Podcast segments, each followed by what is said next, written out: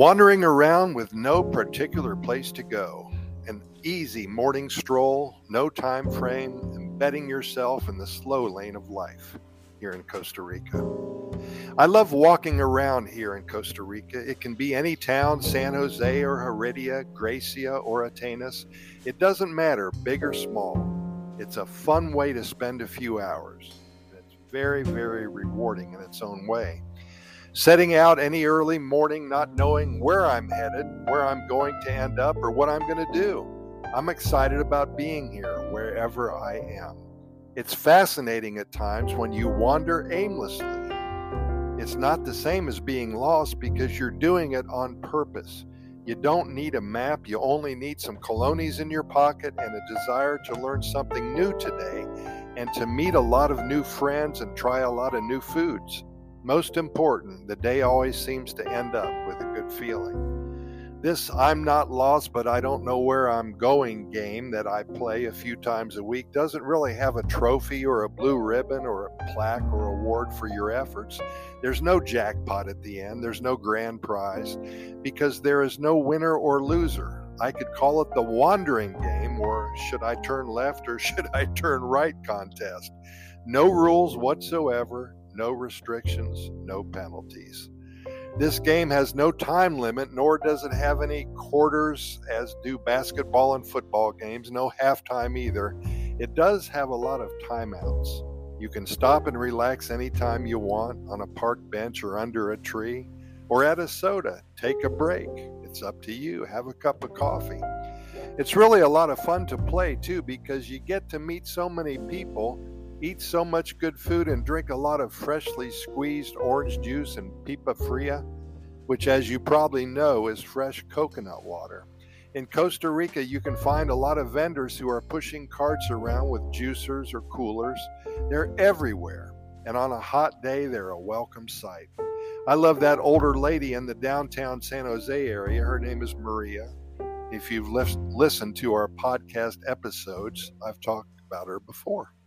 She always squeezes the oranges for me every morning and presents the juice to me in a little plastic cup. It's not fancy, cost about a dollar, and I leave a dollar tip. She's so proud of her work, and I always reward her with a smile, a Que Rico El Jugo, and again a few hundred colones, perhaps 500 colones as a tip. Una propina, they call it here in paradise. Hasta mañana, Maria, I yell out as I continue my morning walk. Feeling energized, I search out another little adventure down the road.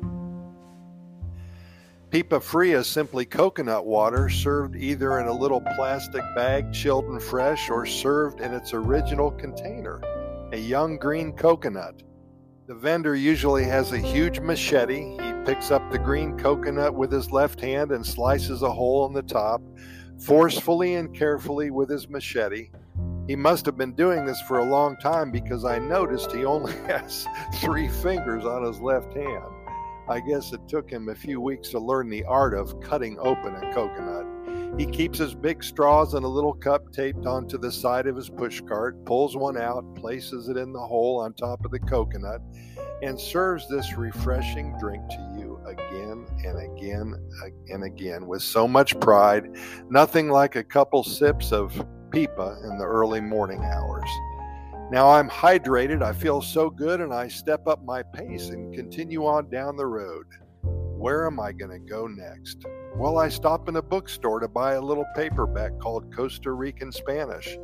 Be sure to have one of these in your pocket before you visit. You can buy it through Amazon. It comes in handy even though I'm somewhat fluent, I try to learn new words and phrases each and every day. And I figure that by the time I turn 90 or so, my Spanish is going to be perfect. I love to find a park bench in the middle of town and just sit there and people watch. You can learn so much about a country's culture when doing this. Lots of families in San Jose Central the kids, the mom, and the abuela or grandmother one reason why I fell in love with Costa Rica was because, like many other Latin cultures, the family unit is overseen by the grandmother. She is the queen of the family, the matriarch. In the USA, it seems as though many families ship off the older parents to nursing homes, and They may visit them twice a year, Easter and Christmas, if they're lucky. Here in Costa Rica, it's the exact opposite. Family is everything, and it makes for a strong heritage. The grandmother, especially, she teaches her grandsons and granddaughters everything about life. Today's little excursion has been fun. I also stopped at the Central Market, which is called Mercado Central, bought some fresh fruit and veggies for the rest of the week, and I did a lot of people watching, ate lunch, and really met a lot of new friends. It was a good day here in Paradise. If you do go to the Central Market in San Jose, Costa Rica, it's right downtown, just west of the National Theater, the Teatro Nacional. You'll see it there. There's a big sign, 1880. That's when it was established. What is that? Uh, 143 years ago. Wow. And when you step inside, it looks about the same. They have a lot of sodas there. You can stop and get some coffee or some uh, Gallo Pinto, some breakfast, and then do some shopping. One thing I love is returning to some of these places that I visit and seeing many of the people who I met on my last walk earlier in the week. After a while, they know who you are and recognize you as a friend. You wave at each other, you smile at each other, bonds are formed, and it gives me so much pleasure knowing the locals and being thought of as a friend here in Costa Rica. Actually, being an expat makes you feel good. Wandering around with no particular place to go has many rewards. Even though Costa Rica is known for its biodiversity, its butterflies and tropical birds and volcanoes and beaches, its beautiful views of countryside and mountains, you don't have to go very far to enjoy the Pura Vida lifestyle. It's everywhere you go. Hey, you're invited to visit our website at Costa Rica Good News Report.com. That's Costa Rica goodnewsreport.com. If you go there early in the morning, I'm going to beat you to it. I have already published, written and published, I should say, a good news story. Pour yourself a cup of coffee and takes about three or four minutes to read the story, and you'll be in a good mood, I promise you. Also, we have links to our YouTube video channel. I think we have close to 640 videos now of uh, Costa Rica and the Pura Vida lifestyle, and we have links to our over 3,000 Costa Rica Pura Vida lifestyle podcast episodes, and then we have links to our many short stories and our love stories. And this is really exciting to us because we try to change up our website each and every day for you. And this is a place to go again just to get yourself in a good mood to seize the day ahead of you.